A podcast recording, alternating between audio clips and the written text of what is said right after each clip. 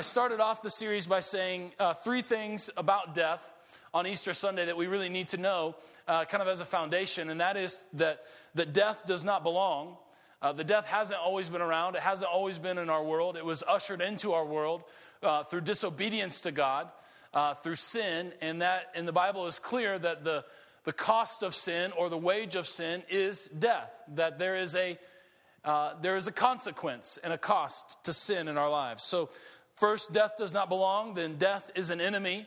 Uh, Paul says in 1 Corinthians chapter 15 that the last enemy to be defeated before God's new world is fully ushered in is death itself.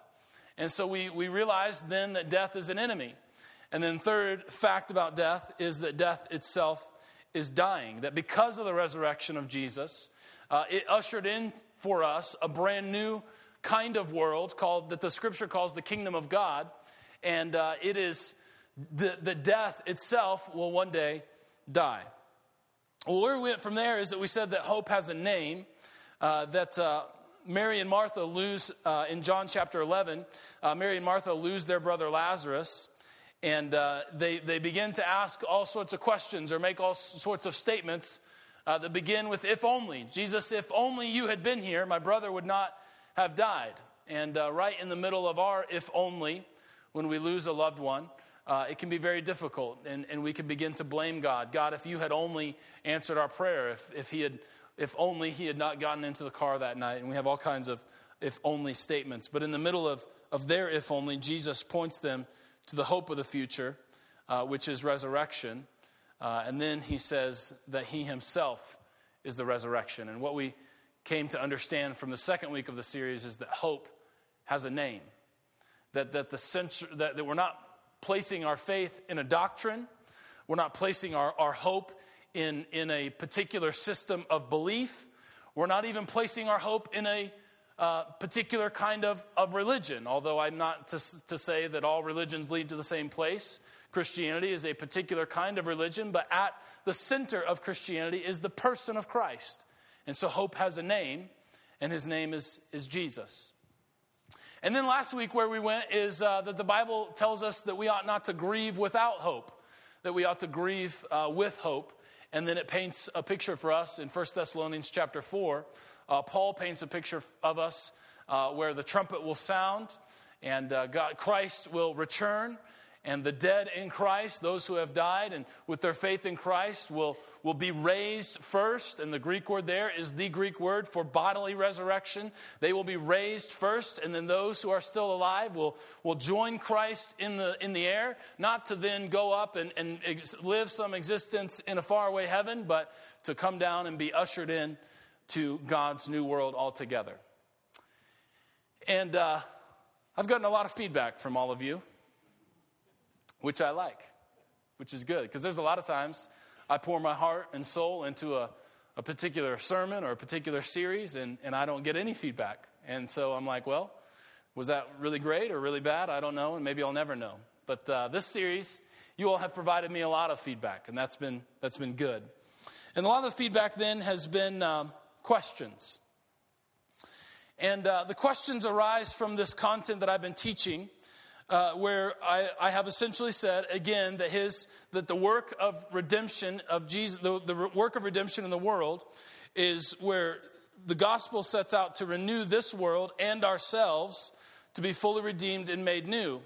And ultimately, then my argument has that, is that this gives us a very real hope, a very, a very tangible hope, a very mature hope. That, that when we think about the afterlife, that when we think about uh, what, what heaven will one day be, uh, it doesn't have to be shrouded in all sorts of, of, of mystery. It doesn't have to be uh, sort of populated in our thoughts with, with uh, thoughts of halos and wings and clouds and, and, and all of these things, but, but rather we can, we can have a, have a sure foundation of hope uh, that God is, is redeeming this world. It's not that He will throw it away and start all over in favor of something else, but the very act of redemption is, is taking something and not redoing it, but renewing it. And that's a really important distinction. And so, uh, many of the questions, though, have, have come up, and I want to address two of them before we jump into the content for this morning. Will that be all right? How many of you, as a re- result of the last three weeks, you've got some questions? Oh, oh, nobody. Oh, okay. You guys, so some of you have some questions. Some of you are like, whatever the preacher asked me to raise my hand, it doesn't matter what he says, I'm not raising my hand, okay? I know that some of you are, are, on, on, are like that. The first question is uh, So, Pastor, are you saying um, that there's no heaven? And uh, no, I'm not. No, I'm not. Uh, heaven is absolutely real. Uh, heaven is a tremendous hope for us. Uh, but I am saying that, that the way in, in, ways in which we've thought about heaven uh, probably aren't uh, very scriptural in terms of this sort of disembodied existence in a far off heaven. And so, yes, heaven is real. It's the realm of God where His will is done perfectly all the time. But it is not pie in the sky when you die, nor is it a place really high in the sky uh, where we float on clouds, but rather, heaven is the realm of reality in which the will of God is done perfectly all the time, which is precisely when the disciples asked Jesus, What should we pray or how should we pray? One of the key lines in this prayer is that he teaches us to pray that his will would be done on earth as it is in heaven. So, this realm of reality uh, where, where God's will is done perfectly, he's saying, let's bring that into our realm, our brokenness, so that God's will would be done more and more in the world. That is to say, that we would begin to take on more matters of compassion and answer injustice, and, and that there's all sorts of actions related to that. Uh, so, heaven is absolutely real. So, for those of you that are sort of leaving this series and saying, oh, is heaven real? Uh, yes, it is. Uh, is it real in the sense that it is a far off place in the sky? Uh, then, then probably not. Okay? Y'all still with me? Sort of. All right, that's good. The key question, though, that has been asked is um, so, so, where are my loved ones now that have died? If our future hope lies in resurrection into God's new world, and God's new world isn't yet fully here, then, then where uh, are the loved ones that I've lost right now? And I want to spend a, a couple of minutes addressing this because I think this is important. Um, and, and for me, it's very personal. And I, I mentioned on the very first week of this series that this series and this study in my own life was precipitated by the death of my own father uh, about a year ago. And so as we creep closer and closer to the one year anniversary of his death, uh, the question comes to my mind often uh, where is he now and what is he experiencing? And the scripture uh, says a lot more about the final destination, the, the resurrection into God's new world, but it does give us some clues as to uh, what is happening to our loved ones who have passed away now. And uh, the, the bottom line, and let me give you the bottom line, and then let me give you some scriptural evidence for it. The bottom line is that those who have died in Christ are right now experiencing all the fullness of the presence of God. Where, right, where, where uh, in, our, in our current lives and in our broken world, we sort of experience the love of God and the grace of God and the goodness of God veiled in some way. Uh, we don't see it completely or fully. Those who have died are right now experiencing the unveiled presence goodness, and grace of God. Okay? And there is some scriptural evidence for that. Paul, in his own words, said, For me to, for to me to live is Christ, and to die is to gain.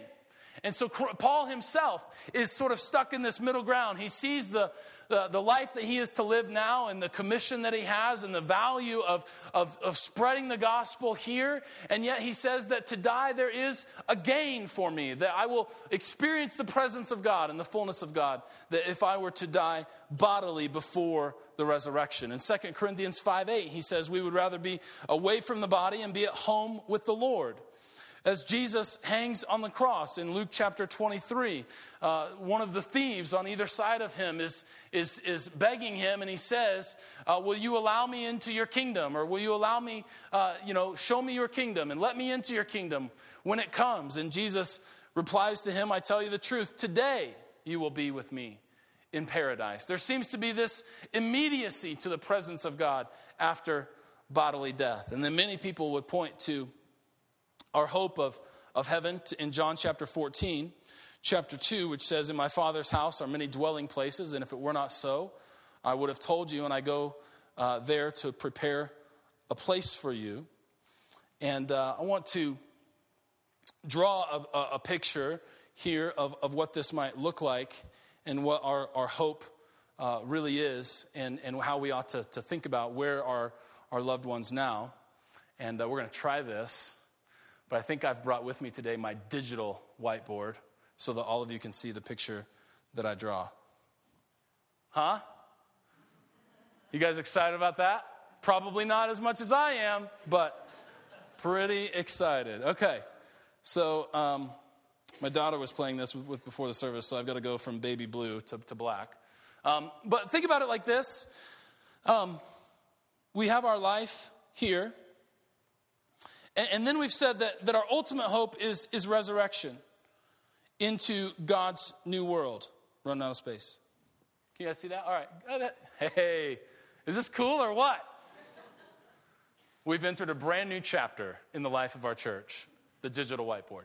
Um, and, and, so, so we have life and we have resurrection, but, but again, the question is, well, where are they now? And I would say that our loved ones are, are, are indeed in heaven, uh, but not in the fact that they're currently got a pair of wings and a halo, but in heaven, in that they are experiencing the fullness of the presence of God, where His will, in, in, the, in the realm of reality, where His will is done perfectly all the time, and the, and the grace and the presence of God is unveiled. But it's really interesting because at the same time, where, where well, there seems to be this immediacy to the presence of God after bodily death. Today you will be with me in paradise. It is better for me to, to, to die. To die is to gain, but to live is to Christ. There seems to be in the scripture this, this uh, temporary holding place while those who are, have passed away are awaiting bodily resurrection and the final judgment. Are you with me? Pastor Andy just said that there's purgatory. No, I didn't. Okay? I did not say that it's a place where you can like pray them up. I didn't say that there's levels. Uh, I didn't say any of that. I simply said that for those who have died, there seems to be this holding place while they await bodily resurrection into God's new world. Now, the mistake that we've made in modern Christianity is we have made the middle ground the end and the hope. And we've, we've actually said, oh, good, Jesus died and was resurrected, and so now I can just go to heaven. And we've totally left out what has been the foundation of this whole series is that there's something beyond even that. There's, there's life after life after death. Huh? That's good. Think about that for a while. There's life after life after death. There is resurrection into a real physical world where we receive real physical, but albeit different physical bodies. Now, this is further evidenced by the Greek in John chapter. Um, which, what, what, what chapter was that in? John chapter 14, where in my Father's house there are many dwelling places. The Greek word for dwelling places is the word mone, the Greek word mone. Oh, come on. There we go. Monet. And, and, and not like, I'm going to get me some Monet. Not like that. Now, places, dwelling places, the, the uh, plural for that would be mo, monai or monet, like this. Now, in Greek, this literally means a dwelling or a residence, but in, in the ancient Greek language, this word is often used as a temporary residence or dwelling while you're on your way to your final destination. So, this is actually a temporary dwelling that Jesus is talking about.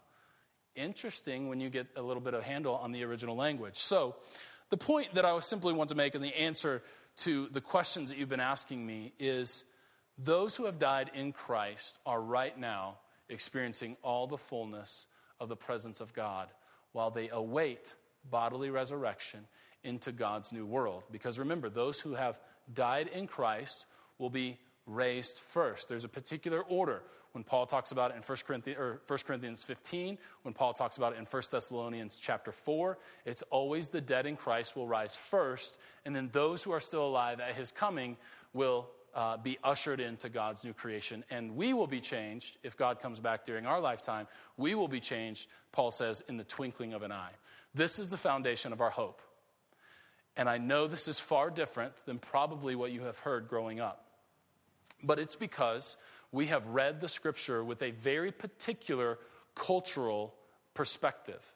And when you go back to the original language and you begin to study the Greek and what's really going on, uh, we find out that a lot of our cultural assumptions about heaven and the afterlife aren't necessarily true. And what I feel like this offers us is a much more mature hope about the future. Okay? Does that answer some questions? How many of you are like, that also raises a whole nother set of questions? Okay, you have cleared up some and you have raised a whole bunch of others. Uh, that's all right. For, for, for some of you that are um, really into this and you want to uh, discover this more, I would be honestly more than happy to, to meet with you and talk and explore some of these things together. Uh, but what I want to do today then is, is uh, ask the question in light of all of this, in light of all of this, how then should we live? How then should we live? Because I have a very uh, strong conviction that what we believe about death affects how we live life. What we believe about the end affects the present. And, and so, and Paul actually uh, addresses this very thing uh, when he, in 1 Corinthians chapter 15. And so, um, we, we, we, began this series in 1 Corinthians chapter 15. I want to end this series in 1 Corinthians 15 because uh, it is a long chapter. It's like swimming through mud to get through it, but it is the longest and most in depth dealing uh, with resurrection in the New Testament. So, if we want to understand resurrection and we want to understand our future hope, we have to understand 1 Corinthians 15. And so, I want to read a big portion of it to you this morning, and uh, then we'll go from there, and hopefully, we'll do a little bit more drawing along the way. That'll be fun. Okay. Um, but in the meantime, let's get out of that. And uh, let's read uh, 1 Corinthians 15, 29 through 58. 29 through 58. This is a lengthy passage of Scripture. Stick with me. I want to read it all. And I actually want to read another section of the, of the passage um, of the chapter a little bit later on in the message today. So we're going to read a lot of scripture, but I feel like uh, I, I, don't want to just piecemeal it together. I want to make sure that we get sort of the full counsel of scripture here. So here it goes. Uh, starting with verse 29 in 1 Corinthians 15. Now, if there is no resurrection, this is precisely what Paul is dealing with. Okay, there's some people out there saying there is no resurrection. Sound familiar? If there is no resurrection, then Here's what happens What will those do who are baptized for the dead? And if the dead are not raised at all, why are people baptized for them? Now, as for us, why do we endanger ourselves every hour? For I die every day. And I mean that, brothers. Just as surely as I glory over you in Christ Jesus our Lord. If I fought wild beasts in Ephesus for merely human reasons, what have I gained? Uh, it's interesting here. He's not literally talking about like fighting a wild beast uh, but he's calling those who oppose the message of the gospel wild beasts. Isn't that kind of fun? so he's not talking about lions and tigers and bears, yeah, oh my, right? He's not talking about that. He's talking about people that oppose the gospel. So if I fought these, these wild beasts, these people who oppose the gospel, if I fought them in Ephesus for merely human reasons, uh, what have I gained? For if the dead are not raised, then let us eat and drink, for tomorrow we die. And do not be, be, be misled, for bad company corrupts good character. Uh, come back to your senses as you ought, and stop sinning. For there are some who are ignorant of God, and I say this to your shame. But some may ask, How are the dead raised, and what kind of body will they come? Well, how foolish. What you sow does not come to life unless it dies. And when you sow, you do not plant the body that will be, but a seed, perhaps of wheat or of something else, but God gives it a body as He has determined, and to each kind of seed He gives its own kind of body. All flesh is not the same. Men have one kind of flesh, animals have another, birds have another, fish another. But there are also heavenly bodies, and there are earthly bodies. But the splendor of the heavenly body is, of, uh, is one kind, and the splendor of the earthly body is another. Now, again, because we read this with a particular mindset that is culturally informed, we think, oh, there you have it. There's a physical body, and then there's a spiritual body or a heavenly body. But this isn't actually what Paul is talking about at all. He's not talking about a disembodied heavenly body. Uh, we'll talk about that more in a couple verses. The sun has one kind of splendor, and the moon another, and the stars another. And the stars differ from uh, star in splendor. So will it be at the resurrection of the dead. The body that is sown imperishable, it will be raised imperishable. It is sown in dishonor, it is raised in glory. It is sown in weakness, it is raised in power.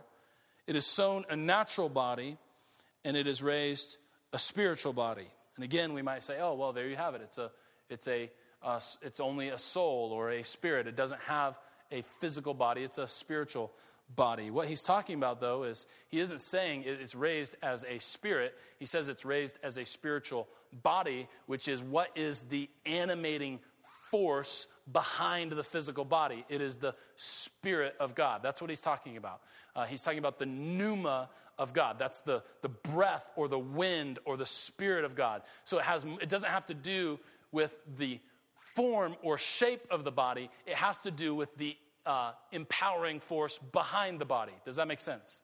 There's an important distinction there. So, again, when we come to these passages, it's easy to say, oh, physical body, and then in heaven, uh, a spirit or a soul, but that's not at all what he's talking about. Remember, all of these have a body. Now, if there's a natural body, there's also a spiritual body. So it is written the first man, Adam, became a living being, and the last Adam, the life giving spirit.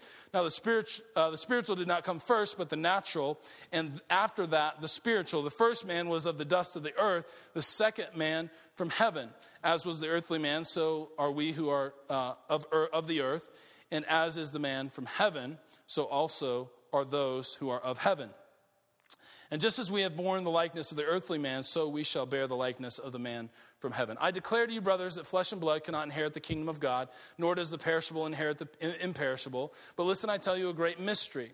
Uh, we, will not, we will not all sleep, but we will all be changed in a flash, in the twinkling of an eye at the last trumpet. For the trumpet will sound, and the dead will be raised imperishable, and we will be changed. Now, again, he's making the assumption that Jesus will return during his lifetime. And so he's saying those who have died in Christ all around us uh, will be raised and they will trade in and be, receive an imperishable body, but we will be changed. In other words, uh, if we're still alive at the coming of Jesus, we don't have to die first. We'll be changed in the twinkling of an eye.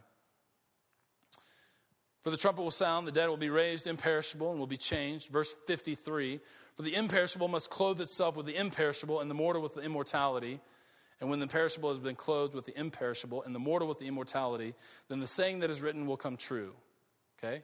When all of these things have been completing, completed, then this is the truth that we stand on. Death has been swallowed up in victory. So, where, O death, is your victory? And where, O death, is your sting? Some of the most hopeful words in all of Scripture. For the sting of, of, of death is sin, and the power of sin is the law, but thanks be to God, He gives us victory through our Lord Jesus Christ. So, therefore, my brothers, stand firm. Let nothing move you. Always give yourselves fully to the work of the Lord, because you know that your labor in the Lord is not in vain. Is not in vain. Can we tackle this in about half an hour? We're going to try. We're going to try. I've entitled this message, Implications of Resurrection. In other words, what we believe about the resurrection has important implications or consequences or results in our life. The question that we have to ask anytime we come to a scripture is what are we talking about in context? And so the context, the contextual question that we have to ask is what is going on in Corinth that would motivate Paul to write this?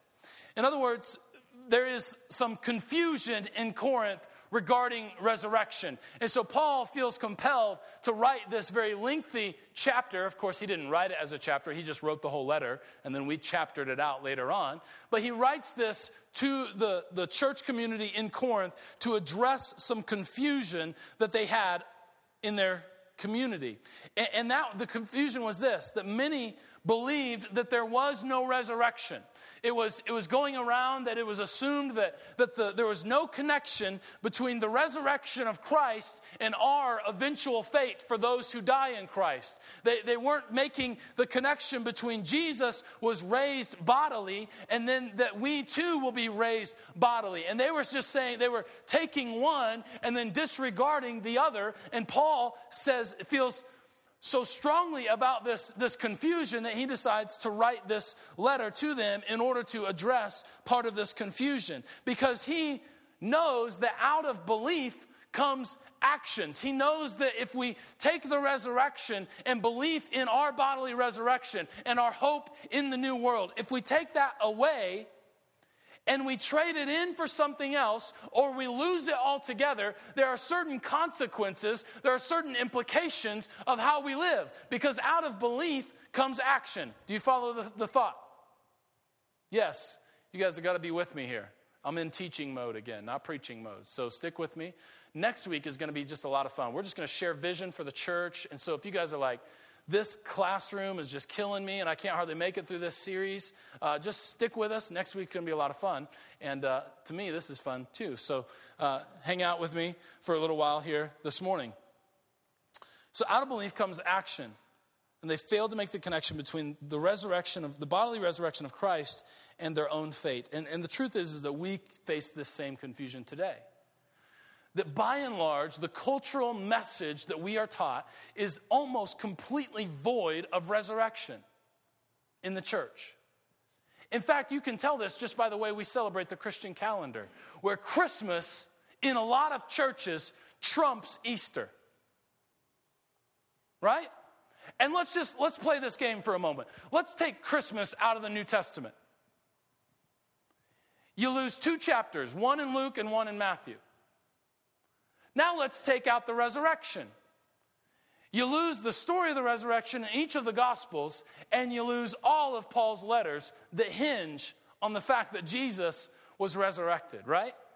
And so, the way in which we've come to practice our Christianity, by and large, is void of resurrection. We, we, don't talk about our own resurrection in God's new world. We talk about spirits floating off into the sky. We, we don't talk about the resurrection of Jesus only so much as it, as it offers us sort of this hope and new life in Christ. But we, there's, there is, it is that and so much more is what I want to communicate in this series. And so Corinth faced this confusion. We face this confusion in our own uh, life and culture and, and communicating a gospel where Christ is only, re- is only resurrected and the rest of us just have our spirits float off into heaven is in essence saying there is no resurrection. Now, interestingly enough, in Corinth, the confusion was primarily among Gentile believers, among Gentile believers, which, if you're here this morning, unless you are Jewish and have accepted Christ as your Savior, which some, there's a whole movement among Jewish people that are saying, in fact, the Messiah has indeed come.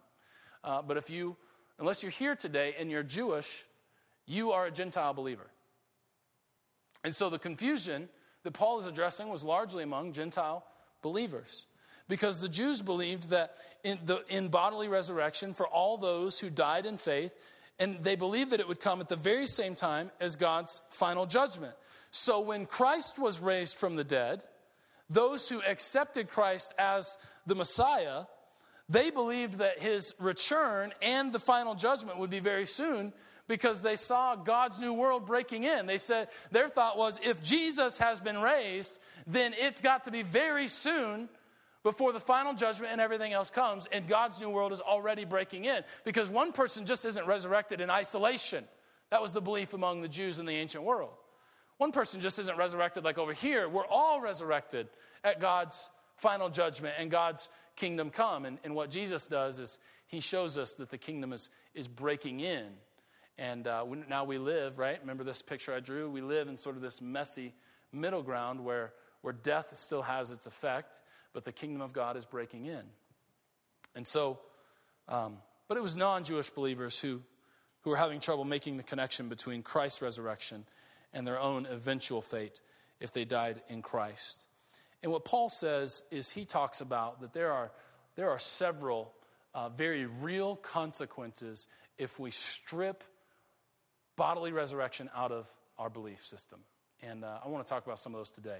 He, he starts this argument where we started reading in 29, but actually he starts it in verse 12 through 19. And so uh, let's read 12 through 19 together. And I told you we'd read a, a big portion of this chapter, uh, but let's, let's read 12 through 19 together. It says this But if it is preached that Christ has been raised from the dead, how can, you, how, how can some of you say that there is no resurrection of the dead? Right? They go hand in hand. If you teach that Christ has been raised and you believe that, then how, on the other hand, can you teach that there is no resurrection for us? He, he, there's, there's absolutely no separation between the two. If Jesus was raised bodily from the dead, those who die in Christ will also be raised bodily from the dead. So, verse 13 if there is no resurrection of the dead, then not even Christ has been raised. And if Christ has not been raised, then our preaching is useless, and so is your faith. These are harsh words. But more than that, we are then found to be false witnesses about God. For we have testified about God that he raised Christ from the dead. But he, uh, but he did not raise him if, in fact, the dead are not raised. For if the dead are not raised, then Christ has not been raised either. And if Christ has not been raised, your faith is futile. You are still in your sins. And those, uh, then those also who have fallen asleep in Christ are lost. If only for this life we have hope in Christ, then we are pitied more than all men. If our hope is, is only right here and right now, then we are pitied among all men. And if our hope is only purely future oriented, then we have, only have a half baked hope. The hope of the gospel is the hope of a sure future that God is bringing about that reaches right into your everyday life. Some of you might be here and you're like, you know what, this teaching is just information. It's not practical in my life at all. What am I supposed to go and do with some of this information? Listen, the, the, the, the information leads to transformation. Because if, if we have this right hope over here, then that hope reaches into our everyday lives no matter what you're going through, whether it's a, the death of a loved one, whether it's a loss of some kind, whether it's a disappointment, whether, whether whatever it is, there is hope available for you. And so let's talk about some of these. Paul says, first of all, he says, if there is no resurrection, so let's go down that road a little bit. We have resurrection here in the middle.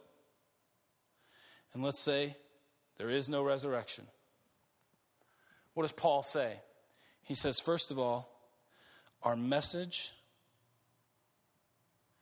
is in vain. Our message is in vain. Second, he says, your faith is futile. Third, he says, sin keeps its hold in your life. Right? Jesus died on the cross for your sins and was resurrected so that the grip of sin in your life will no longer have to hold your heart.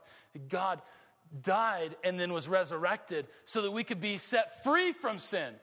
Not that you'll never ever sin again, but so that sin won't rule your life and your heart like it used to, so that the inclination of your heart and the allegiance of your heart can belong solely to God, that we don't have to be in this constant battle of am I going am I going to fall into this temptation? There is made available to you through the cross and resurrection of Jesus a level of victory in this life over sin. And Paul says, if there is no resurrection, if you strip your Christian hope and say, actually, resurrection is just something that was over there that Jesus did, and now we can sort of have like this generic spiritual hope. Paul says, if you've done that, then there is no way for sin to be ultimately defeated in your heart. Sin will keep its hold in your life. And we wonder, why so many people, Christians, struggle with habitual sin for years and years and years and years and never find victory over it. Could it be partly because we have stripped our real hope? I'm not naive enough to say that the sin issues are simple and, and can just be fixed with a, with a magic pill, or you just take the blue pill called Jesus and everything will be fine right? I'm not that naive, but But there's a level of victory made available to us in the cross and the resurrection that we, by and large, don't see in Christians today. And Paul's argument is if you strip your belief system of resurrection, then sin keeps a hold. And the other thing he says is that the dead in Christ are lost.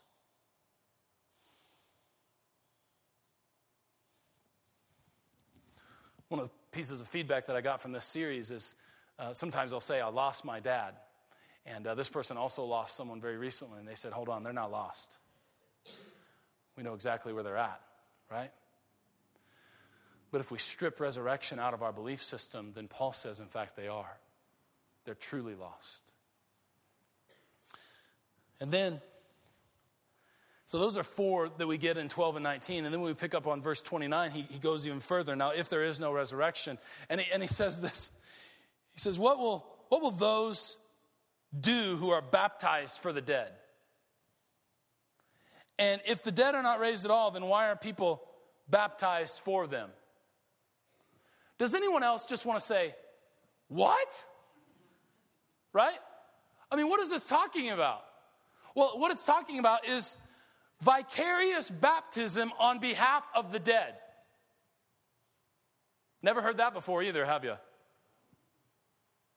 This is the only evidence in all of, of first century Christianity that we have any evidence of vicarious baptism on behalf of the dead. And in fact, Paul is not even saying, he's not even commending the practice to us. He's not saying that's something that we should do. He's not saying that's something that, you know, hey, let's, like, if we started a new ministry, uh, baptism for the dead, we'd, we'd, be, we'd be doing all right, wouldn't we? I mean, people would be just flocking in from everywhere. So Paul is not commending this practice to us. And, and it's very, this is very mysterious. We don't understand this. We don't understand because we have no other history to even base it on. It's just kind of out of nowhere in 1 Corinthians 15, we have this indication that this was a practice on some level in the, in the first century church. And that's not even the point. The point is, again, not that he's commending it to us and that we should start doing it. The point is, it's of no value if there's no resurrection.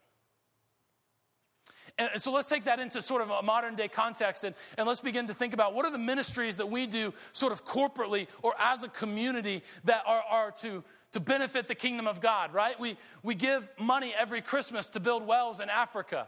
And, and, and so far as a church, we've built 90 wells in the last five years. And, and there's, we've, we've had tens of thousands of lives changed because we become generous at Christmas and we do Christmas differently and we focus on giving things away. It, Paul would, would say to us if there is no resurrection, then why would you even do that? Why even, why even give to those?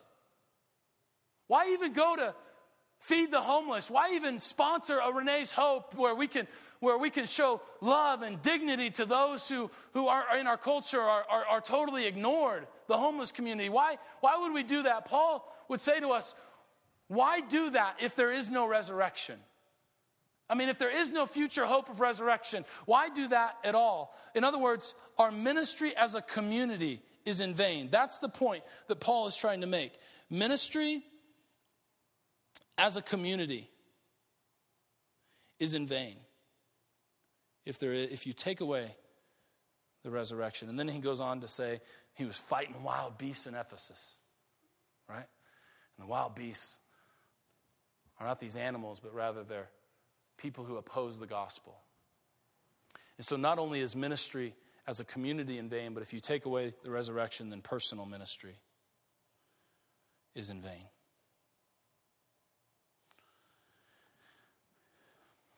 That's a pretty sobering list, isn't it?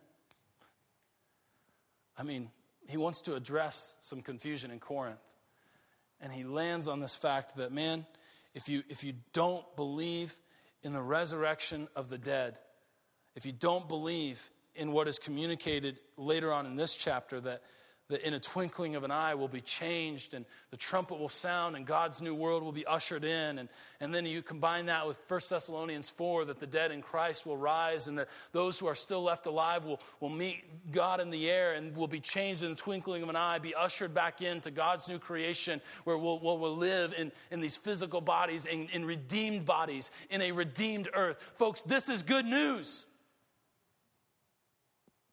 And it provides us hope.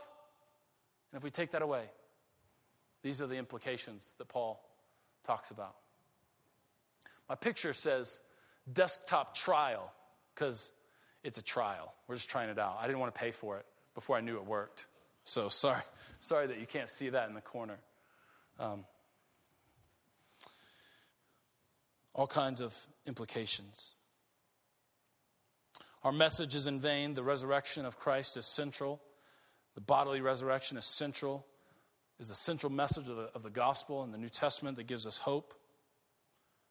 And you are still in your sins. The reason the resurrection of Christ is central to the gospel is because it is that work of Christ accomplished on the cross that frees us from our sin, where the, where the resurrection confirms or validates the work on the cross. If Jesus just died and never rose again, then so what? But if Jesus dies for the sin of the world, and then the, what the resurrection does is it validates that work, it makes it real in our lives.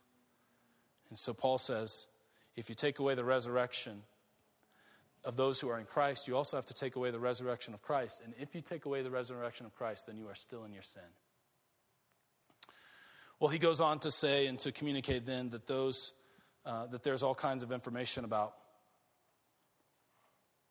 those, uh, but since there is a resurrection. But before I do that, I want to mention one other thing. He says this in, uh, in verse 32, the last part of it If the dead are not raised, then let us eat and drink, for tomorrow we die. I mean, if the dead are not raised, then go for it, brother. That's like, that's like the ancient way of saying, go and party like it's 1999, dude. You guys know that Prince? If, I won't ask if you're a Prince fan. I won't, I won't embarrass you like that. But uh, I mean, th- this is like, seriously, man, if the dead are not raised, then, then let us eat and drink for tomorrow. We're just going to die. I mean, if, if death is the end, then, then, go, then go live it up. And if you take away that hope, then it's essentially the, the fact of what we see all over in our culture. Go ahead, if the dead are not raised, then go live like hell. Go cover your pain in alcohol because there is no other hope available. Right? So go drink it up to cover it up. And it's all good because what else do you have available to you? I mean, if there is no resurrection, you've taken away the Christian hope. So you might as well go find, try to find your hope in the bottom of a bottle. Good luck. I mean, if the dead are not raised, then go ahead and have sex with whoever you want, whenever you want, wherever you want. Go for it. Live it up, dude. Get after it. Because what hope do you have? Don't try to find your, your sure foundation and your confidence and your beauty in Christ. Go try to find it in someone else's bed every night. Oh, it's getting real uncomfortable in here now. But this is essentially what Paul is saying. If you strip away the resurrection, the foundation of Christian hope, then what you have left is nothing but grasps of hope that this world has to offer. And guess what? For any of you and any of us that have tried to find our hope in something other than hope has a name, and his name is Jesus you have found that there is no hope in someone else's bed, that you have found that there's no hope at the bottom of the bottle. You have found that there's no hope in trying to be a people pleaser all your life. You have found that there's no hope in, in, in disregarding boundaries in your life. You have found that there's no hope in seeking revenge on whoever did you wrong and withholding forgiveness and, and showing them, I'll show, and, and saying to them, I'll show you, and you'll pay back, you'll get paid back for what I did to you. There is no hope in any of that. Paul essentially says if you take away the resurrection, then go ahead and answer all your appetites until you're fully satisfied. And he, of course, says that tongue in cheek, knowing that if you answer all your appetites, you'll never be satisfied. That the only thing that can satisfy is the presence of God through relationship with Christ. You know, that's why we gather together every week. Why don't we just have church once a month? Well, because we need each other every seven days. We need to come together and sing and celebrate and encourage and learn and hear a word from God. We need that to keep, our, to keep feeding ourselves the goodness of God, the presence of God. We need that to keep going. We need that to remind ourselves of the great hope that we have because it's so easy to place our hope in something else. It's so easy to, to, to believe, now I'm going to place my hope over here. This is very attractive for the moment. It seems to be meeting sort of this momentary need. I'm going to place my hope in there. But Paul wants to encourage us and he wants to address the confusion in Corinth and say, You're sure hope is found in Jesus and Jesus alone. Amen?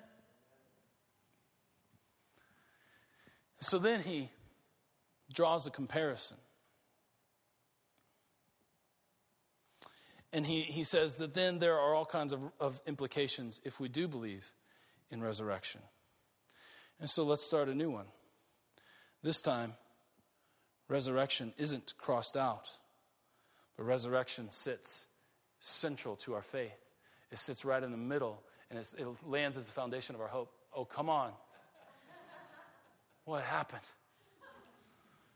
That's not what my screen looks like. All right, let's try it.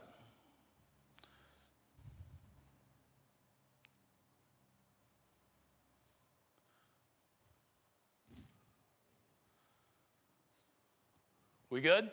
Oh boy, I got nervous. This time, resurrection sits at the center. And the implications then are number one, sin loses its hold.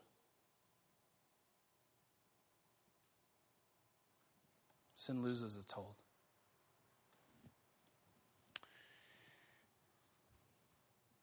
The confusion in Corinth was this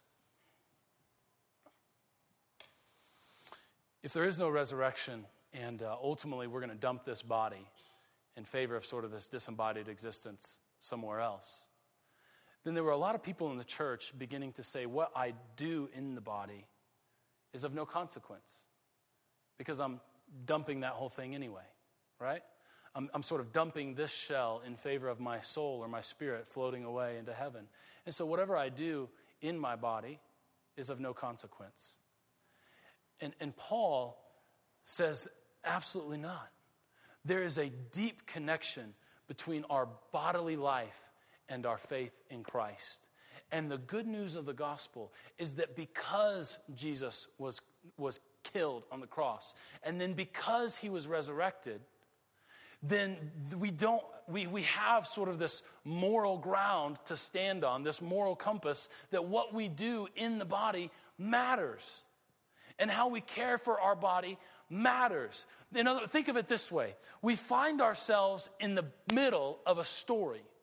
The story begins with a very physical creation that goes awry. The story ends with a very physical creation that is fully redeemed and renewed. And we ourselves find ourselves right in the middle. And we have a body in this creation, we have a body in God's new creation, and we ought to live in such a way that we anticipate the end of the story. And so Paul says, sin loses its hold. What we do in the body matters. There's a deep connection between morality and faith. Imagine that, right? But the problem is, is that way too many people want Jesus as their Savior, but not as their Lord. I just want Jesus to be my Savior. I mean, I'm going to float away out of this body anyway. And so, as long as I can get on the bus to heaven, everything's good, and I can just go ahead and live like I want. I can go eat and drink for tomorrow I die, and then my soul floats away, and then I live in, in, in heaven. Right? But Paul is saying it's not that way. Paul is saying there's a deep connection in our physical body of what we do now and later. We ought to anticipate the future in our body right now because way too many people want Jesus as their Savior, so they float off into heaven when they die, and they don't want Jesus as their Lord. Of how do I run my life right now? God, what do I need to do to be in obedience and walk in obedience with you right now? I come into contact with all kinds of people who are way excited about getting to heaven when they die. And so they're like, yeah, Jesus is awesome, man. He, he's like my ticket to an, a, an eternal bliss. All right, man, then you need to maybe consider uh, stop having sex with every girl you see. No, no, man, come, come on, man. You're, you're a dude, you know. I mean, it's just, you know, you know, excuses. So you want Jesus as a, as a savior, but you don't want Jesus as a Lord.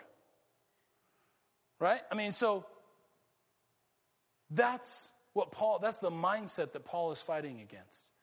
And he's saying, man, if we keep resurrection central, then what we do in the body matters, and sin has a possibility of losing its hold. We still have to open ourselves up. We still have to offer ourselves to God. We still have to allow Him to work in our hearts. There's still all kinds of, of, of, there's all kinds of things that we have a role to play in that process. But the work of Jesus is complete and offers us all kinds of opportunity to live out of the grip of sin in our lives. Does that make sense? And then this, then this one death is swallowed up.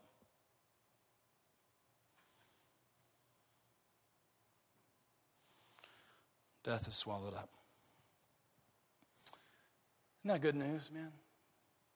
Death is swallowed up. On one hand, you have like eat and drink and be merry, and because tomorrow you're going to die and death is all there is? That's the end? Well, you died. And then on the other hand, Paul says, but if we keep resurrection central, the implication of that is that death has been swallowed up. The death is ultimately defeated. And then I love this. The way he ends this chapter is so interesting. He says, then, your works are not in vain. Your works are not in vain. Compare that to the other list, right?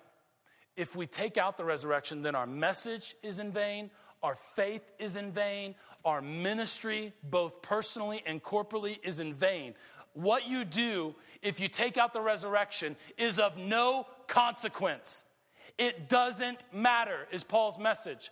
But if you keep resurrection in the central, where it belongs, and if you hold that intact, then he says, everything that you do in the name of the Lord is not in vain.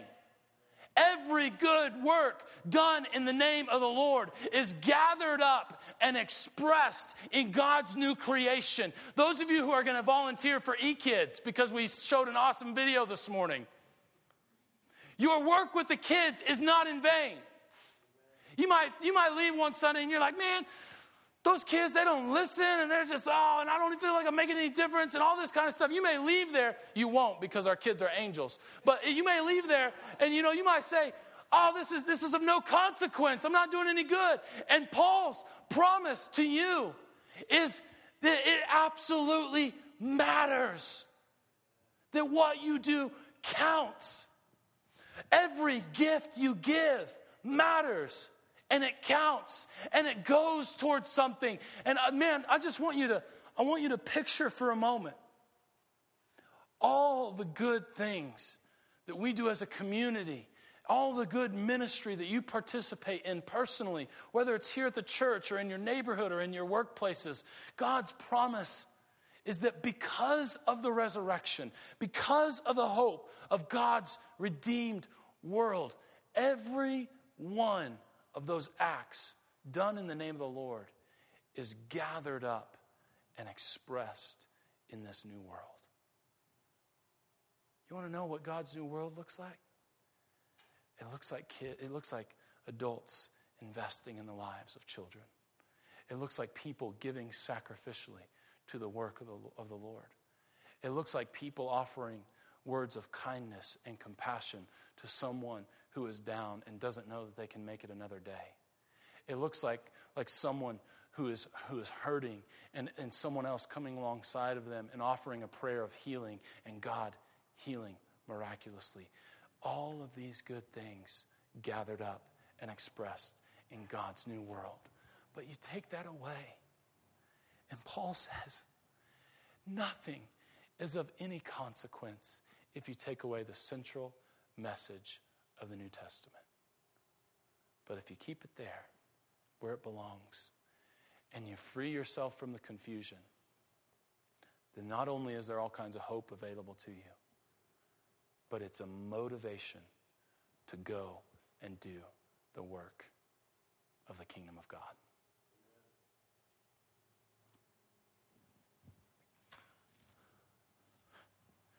I hope that this series has really provided you with tremendous hope.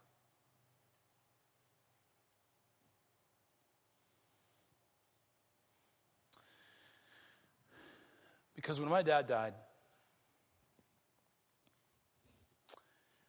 it could have been one of the darkest, most difficult, and impossible times of my life. Because my dad to me was, he, he was a tremendous mentor to me. And not because we spent hours together over cups of coffee or we had this direct mentorship, but because he modeled for me all kinds of things that I too want to model. And he wasn't a perfect dad. There isn't a perfect dad, except for one our Father in heaven. But losing someone that close and that significant in our lives can be absolutely hopeless. But right when he died, I had just been thinking about some of these concepts, these truths, these ideas. And it really gave me an opportunity to put into practice what I had been learning. And I want to be real honest with you for a moment. The only time, things that brought me to tears in the few days after my dad passed away. It was not anguish over what I had lost. It was not anger over what my life had been robbed of because of his death. What brought me to tears was the tremendous hope that he died in Christ. And that one day, his body that was so broken by the cancer would be fully redeemed that he himself, his soul, the deepest parts of him, and his body would be redeemed in God's new world. And that's what brought me to tears in the funeral home when I looked at his body in the casket. Was thinking of the tremendous hope that we have in Christ. And it brings me to this realization of one thing that Paul says that I think is so true. And that is verse 36 What you sow does not come to life unless it dies. That there is this truth in the gospel that we must die in order to truly live. And for my dad, that is now expressed in all of its fullness. He physically died, and yet now he lives in all the fullness of the presence of God while he awaits bodily resurrection into God's new world. But the same is true for you and I. That the scripture says that when we are in Christ, we ourselves become a new creation. But there is a death that must occur first, and that is the death to ourselves, to our selfish selves, that want to make ourselves the king, the savior, the Lord of our own lives. You see, the scripture is true when it says that you cannot have, you cannot serve two masters. You cannot serve and allow the God, God, Jesus Christ, to be Lord of your life while you yourself try to maintain control. That in order for this new world and this new life to be made available to us, we must first die to ourselves, invite God in, place our faith in Christ, and then walk with Him as both our Savior and our Lord. And that's so important that we place our faith in Him initially, but then we learn to walk in continual obedience to Him. That's what it looks like to live with Him as Lord. The, the scripture talks about this when it says in Romans chapter 6 What should we say then? Should we continue in sin in order that grace may abound? By no means. For how can we who died to sin go on living in it? Do you not know that all who have been baptized into Christ Jesus were baptized into his death? And therefore we have been buried with him by baptism into death, so that just as Christ was raised from the dead to the glory of the Father, we too might walk in the newness of life. See, the scripture talks about us dying to ourselves and joining Christ in his death so that we may be raised to new life. And then when we die, physically, that is expressed in all of its fullness. And those who die in Christ are ushered into a brand new life in Christ. This is the hope of the gospel. Thanks for listening to the Emmaus Road podcast. We hope this message has been encouraging to you. If you'd like to support the ministry of Emmaus Road, you can do so online. Just visit theroadfc.org and click Online Giving.